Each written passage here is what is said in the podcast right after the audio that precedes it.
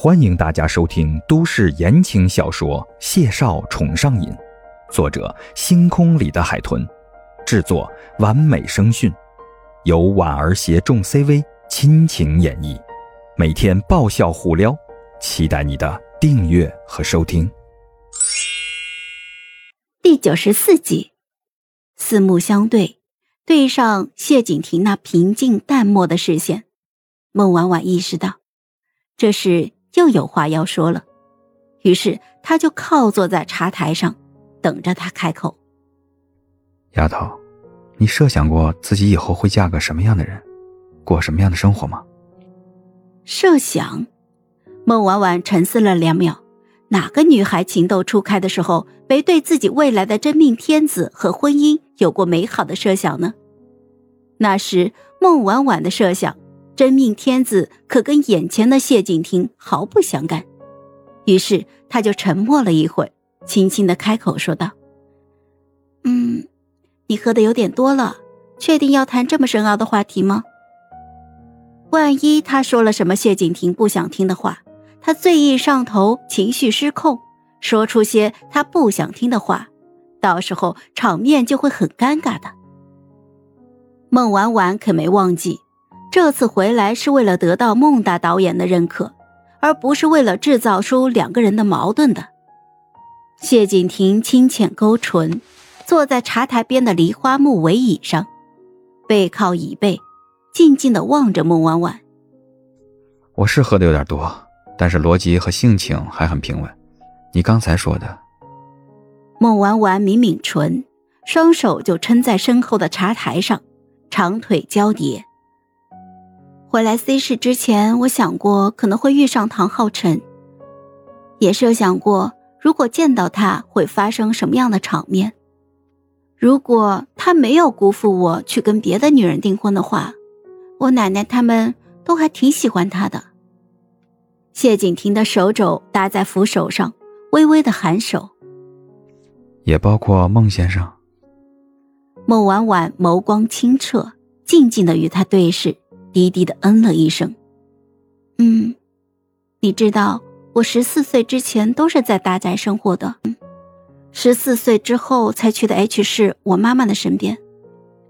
后来唐浩辰的音乐公司上市，总部就在 C 市，我妈妈因为他才回到的 C 市。当然了，后期还有很多的其他因素，如果不是因为沈炼，身边的人其实之前都很看好唐浩辰的。谢景亭垂着眼，像是陷入了自己的思维世界里。话都说到这个份上了，孟婉婉看了他一眼，干脆一鼓作气。我跟唐浩辰之间没有什么说谁先追求谁，谁先表白一类的。因为我妈妈的关系，相识久，接触久，所以身边的人都觉得在一起是顺理成章的事儿。他呢，是个很有魅力的男人，我难免会起意，唐浩辰也默许。就这样，我们就成了大家眼中门当户对的眷侣了。谢景亭不太想听眷侣这个词用在孟婉婉所谓的前男友的身上，于是他就蹙了蹙眉，打断了他的话。所以你年少时对婚姻和未来的设想都是围绕着唐浩辰的？这么看来，谢景亭像是突然出现在他转折处的一个岔路。孟婉婉选择走向他时，也没有想过这条岔路上后面的景致是不是自己喜欢的。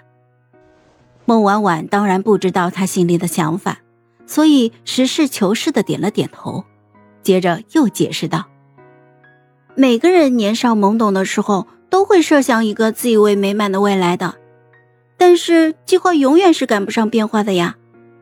所以呀，我在这件事情里吸取的经验就是及时享乐，每一步都快乐，谨防下一步不快乐。如果我们没有对很远以后的未来有所规划和期望的话，就不会因为变故发生而失落了，你说是吗？谢景亭，我的意思是我们在一起彼此都向积极的方向去努力，就会达到未来的圆满，不是吗？所以呀，就根本没有必要去在意这些曾经的幼稚天真的设想了，毕竟它都已经是过去式了，对不对？